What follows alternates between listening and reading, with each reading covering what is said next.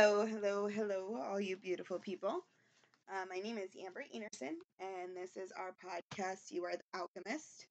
My sister was unable to join us this week um, after her surgery. She still is in recovery from that, and it's very up and down. She gets really tired really easily.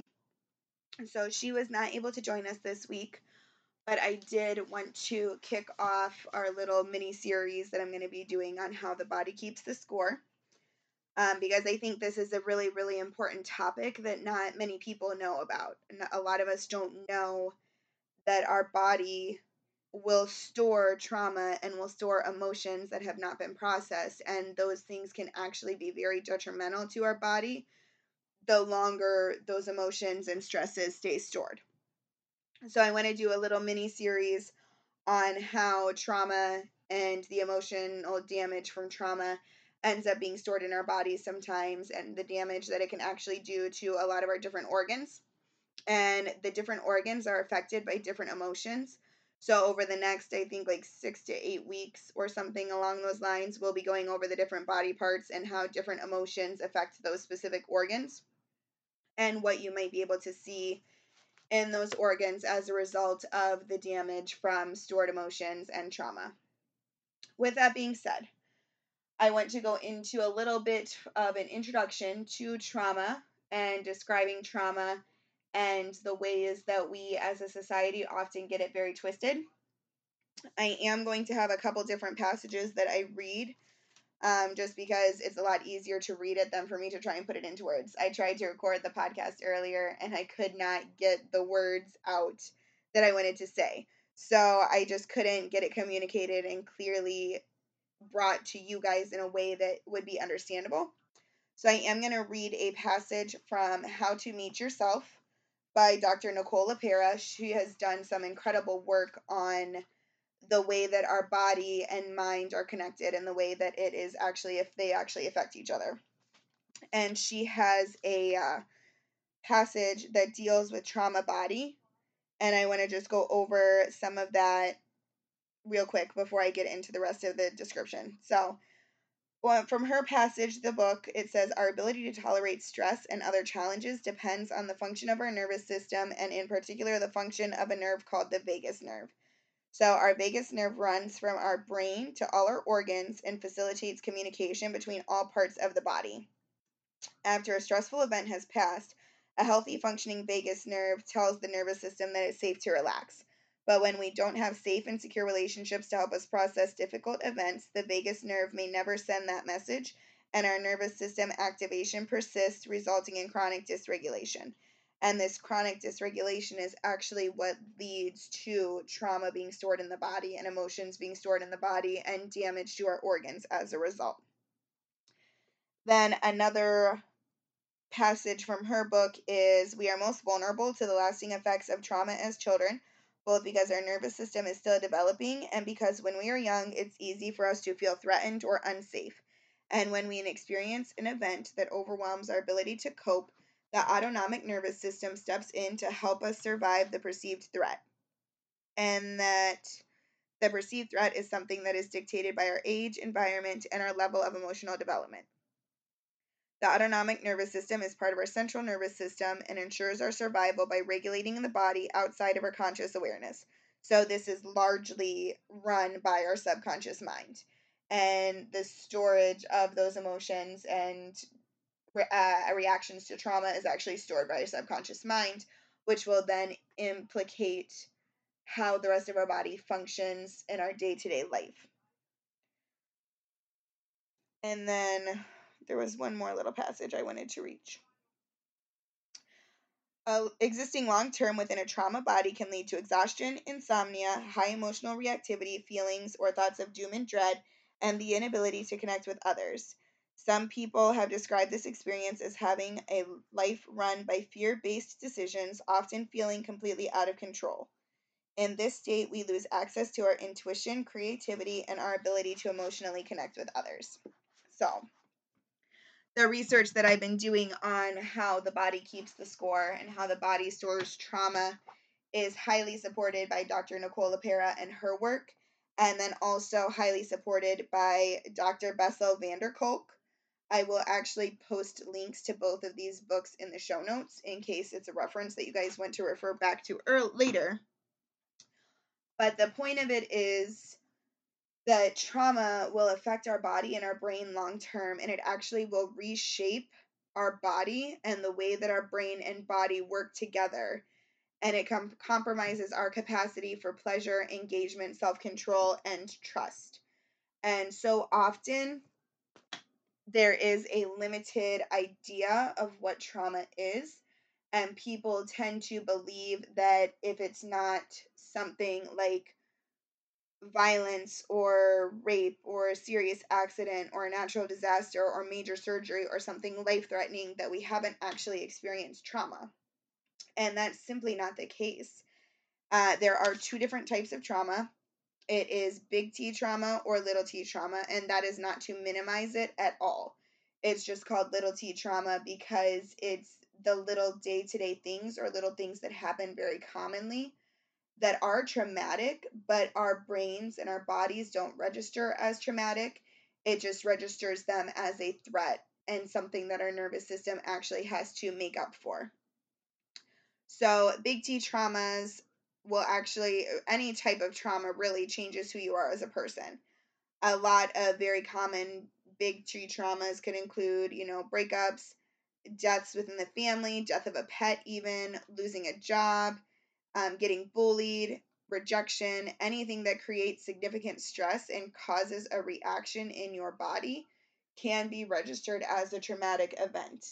And then for the ones that most people see as trauma, it's serious accidents, natural disasters, robbery, rape, urban violence, major surgery, life threatening illnesses, chronic and repetitive experiences of child abuse or neglect, war, combat, and concentration camps for some. Um, those aren't as common now. I, I guess I wouldn't say that they're not as common, but we do not often see the results of those on a day to day basis, but they are things that would cause significant trauma and that everyone recognizes as trauma and accepts as trauma and is more understanding of and empathetic to a person who has experienced these things. But there are also the little t traumas that most people don't understand and don't associate as being trauma and they don't recognize them as traumatic events. So a lot of times they're not coped with or handled or processed the way that we actually do need to process traumas in our body in order to heal those things and keep our body out of constant dysregulation. So these ones are called or these ones are called little t trauma, but only because they're ones that aren't always recognized. And these are things such as feeling unloved as a child, um, emotional abuse, divorce, financial issues, insurance issues, being fired, losing your job, instability, an unstable or unhealthy work environment, ongoing stress, like consistent stress all the time, which is very, very common for us in our day to day work and in our work environments, in our home environments, and even just going down the street in traffic. Those are all very, very common stresses that we have to deal with all the time. And every single time we're in those situations, our body still registers them as a threat and as something that we have to regulate with our nervous system or something that has to be processed or healed. And I think one of the best things that we can do Sorry, I didn't understand. for any type of traumatic event, one of the best things that we can do for any type of event like this that activates our nervous system and that was beyond our capacity for handling when it did happen. Those, the best thing we can do for those is to name it, accept it, validate it as a traumatic experience, and then let yourself process those emotions and heal from those emotions rather than pushing it to the side. And I know me for one, I'm always like, "Oh, well, I I mean, I could have it so much worse. There's so many other people in the world that have it so much worse. There's so many other situations that are so much worse than what I'm dealing with right now. So this isn't a big deal and I shouldn't be letting it affect me in this way." But that does not minimize the experience that you are having. It doesn't change the experience that you are having, even if it's not the same thing as what someone else is going through. It is still a significant event that does affect you emotionally. It does affect your emotions. It does affect your nervous system. It does put you in a state of dysregulation.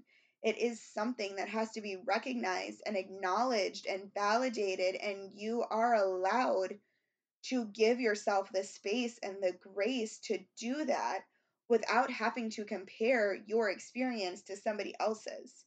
Because, yes, there are a lot of terrible things that happen. There are a lot of things that other people experienced that I did not experience. Thank God I didn't experience them. And I am so grateful for that. But it doesn't change the fact that things I experienced did affect me in a negative way. There were things that happened that I was not capable of coping with when they happened. There were events in my life that still caused serious nervous system reactions that I had no idea how to deal with, so I just pushed them to the side.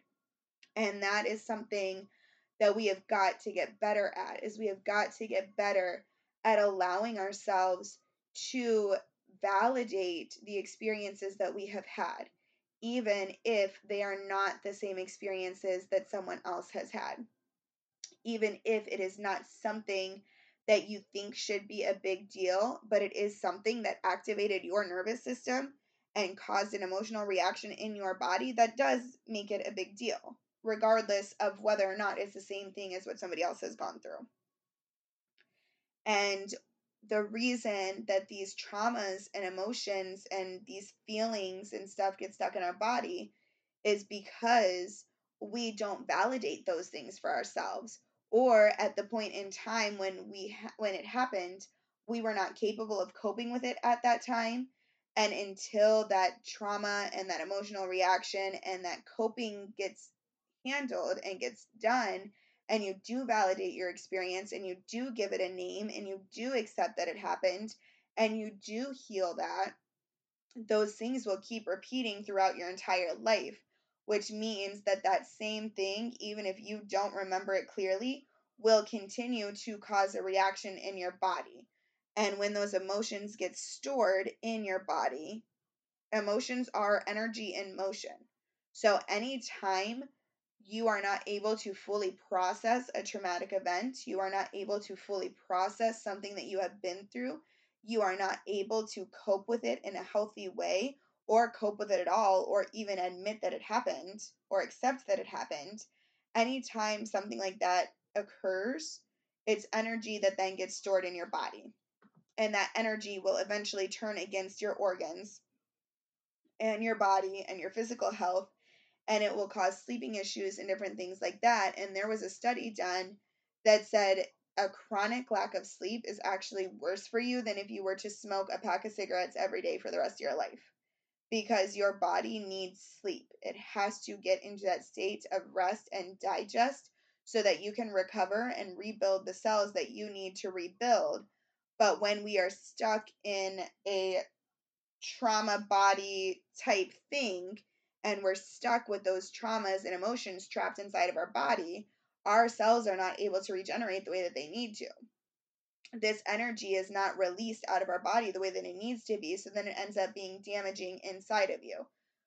So it's kind of like if you were to put, I don't know, the chemical scientific terms. I'm not great with numbers, but what I think of is if you were to put like thousands of volts of electricity into a glass bottle with no metal in there, so there's no conductor that energy is just stuck in this glass container forever because there's no way for it to get out. There's no way to conduct it and alchemize that energy or that electricity. So then it just stays there forever. And eventually that glass container is going to break because that glass container is not equipped to hold all of that energy. And that to me is like what your body is when you have stored traumas, when you have stored emotions. It is like a glass container with thousands of volts of electricity put into it and no conductor for that electricity. So that energy is just inside your body, fighting against your organs, fighting against your physical health, fighting against your sleep until you are able to process that and accept it and release it in a healthy way. And in the book, The Body Keeps the Score by Dr. Bessel van der Kolk, that book discusses some of the ways that this trauma is released, some of the ways that you can retrain your body to not store those things, some of the ways that you can release that energy, which we'll go over more in detail once I get into like what body parts are affected by what.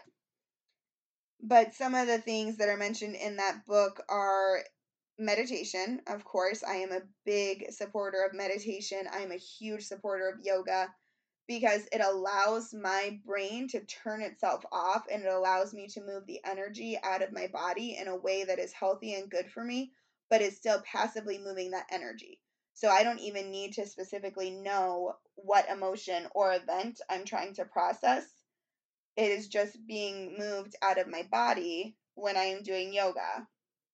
And then meditation, it's not necessarily to stop the thoughts from coming through, it's to give your brain time to view those thoughts and feelings without any judgment and without trying to find a solution, to just allow those thoughts to come up and then go as they need to, and just accept those thoughts and accept what is without becoming reactive to it.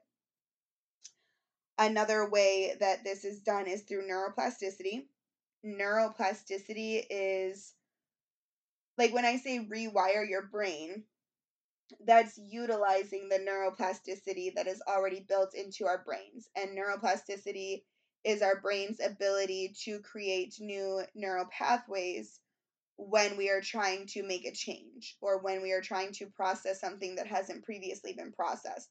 Neuroplasticity is like the flexibility of our brain that allows for those things to happen. Um, another way that the doctor discusses is through sports or any type of physical fitness. If you're an adult, you're not always going to be involved in sports, but any type of physical activity.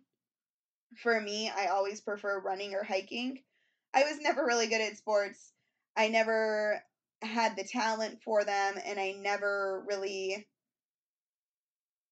figured out like the roles of teams, I guess. Like what role you are in that team and how you're going to make that team succeed. I just did whatever I needed to do, pretty much. So I was not a skilled sportsman or sportswoman. But sports can be any type of physical activity, really. So hiking for me is really great because I'm out in nature. I can meditate, I can hike, I'm exercising, I'm moving my body. And then running has always been a way to really release stress and tension for me, although I don't run as much as I used to. But that's another way to kind of move through these things. And then like drama, writing, art, anything that you can express what you're feeling inside without actually having to express it to another person. So for me, I have a lot of difficulty expressing what I'm going through or talking about what I'm going through with someone else. I have difficulty accepting help from other people or seeking out help from other people because I've always been very introverted. I've always been very like I will I will figure it out for myself. I don't know how to express it in a way that somebody else can help me work through this. So, for me, I like to write a lot. I will just do rage on the page for a day, or I will just write out every single thing that I am feeling at that moment just to get it out on paper even if it's like bringing up the memory of the event that has caused that reaction in the first place, I'll write out that whole event however I remember it. And then I'll tear up that paper into tiny little pieces and either like flush it down the toilet or burn it or just some way to release that paper because it's like the active release of these emotions. Um, but another way people do it is through drama, or if you're like a screenwriter, or if you're a book writer and you write those feelings and those traumas into a character in your book, you're actually getting those feelings out of you and expressing them in a way vicariously through that character so that you actually don't have to know how to express them to another person because you're just doing it vicariously through another person. And those are just some of the different things that have been used to heal and recover from trauma. But the starting point is always knowing that it is a traumatic event, validating that even if nobody else understands, and even if other people have it worse, that your experience is still valid and you are still able to feel whatever it is that you are feeling. You don't need to compare your experience to somebody else's experience because the only thing that really matters is how it affects you and your body, not if somebody else in the world has it worse than you. Because it's your body that you're responsible for taking care of you can't take care of every single person's body in the entire world. It is the individual's responsibility to take care of their own body. And part of that is working through and processing trauma so that it doesn't end up becoming stored trauma that the body then holds on to and affects our organs later in life. And these are all things that we do subconsciously. It's not anything that you are consciously doing. But the only way to rewire that and rework that is to allow those emotions and those trauma- traumatic events that are stored to move through you and to be processed and to be coped with and to be validated and recognized and acknowledged. Because most of the time, that is all we are really looking for is that feeling of being seen and being heard and being understood and being loved throughout that process. And that is something that we can do for ourselves. And we can give ourselves that grace and that validation and that confirmation that yes, what you are experiencing is valid. It sucks. It's not great. It's harmful. It's sad. It's making you angry. It's making you upset. And all of those things are okay whether or not somebody else has it worse, all of those things are still okay. And it still is affecting you. And it still is something that you have to process and work through. So that was just kind of an introduction for folks out there who may not know exactly what I mean when I say how the body keeps the score. And I will post the, the books in the show notes as well. And if there are any questions, concerns, comments, please always email us. I will post our email in the show notes as well. I will post the link to our Facebook page so that if you would like to get a hold of us through direct message, you can. That way, you guys have all the resources you need. And then, if there is anything that you do want us to talk about, I won't be bringing in any topics from outside resources until like six to eight weeks from now when I get through all of the different body parts and the different organs. So, hopefully, this has helped. If this has helped you or you think it could help someone that you love, please share. Um, please, if you could, like, share, review, because the only way that this podcast gets shown to other people is organically through you guys sharing it, through me or my sister sharing it, or from different reviews getting put on the different websites that we use to publish our podcast. Because if we get several reviews and they're good reviews, then the publishers will actually show those to more people organically who may not know about this podcast because they don't know who we are. So if you could do that for us, that's awesome. If you do enjoy it, let us know because I always like to hear how it's helping you guys because I'm not doing this podcast for me. My sister's not doing this podcast for her. We're doing it as a resource to help other people who may not have resources elsewhere. So, we always do like to hear feedback and know that this is reaching people and helping people in any way that we can. And until next time, I hope you guys have a wonderful week.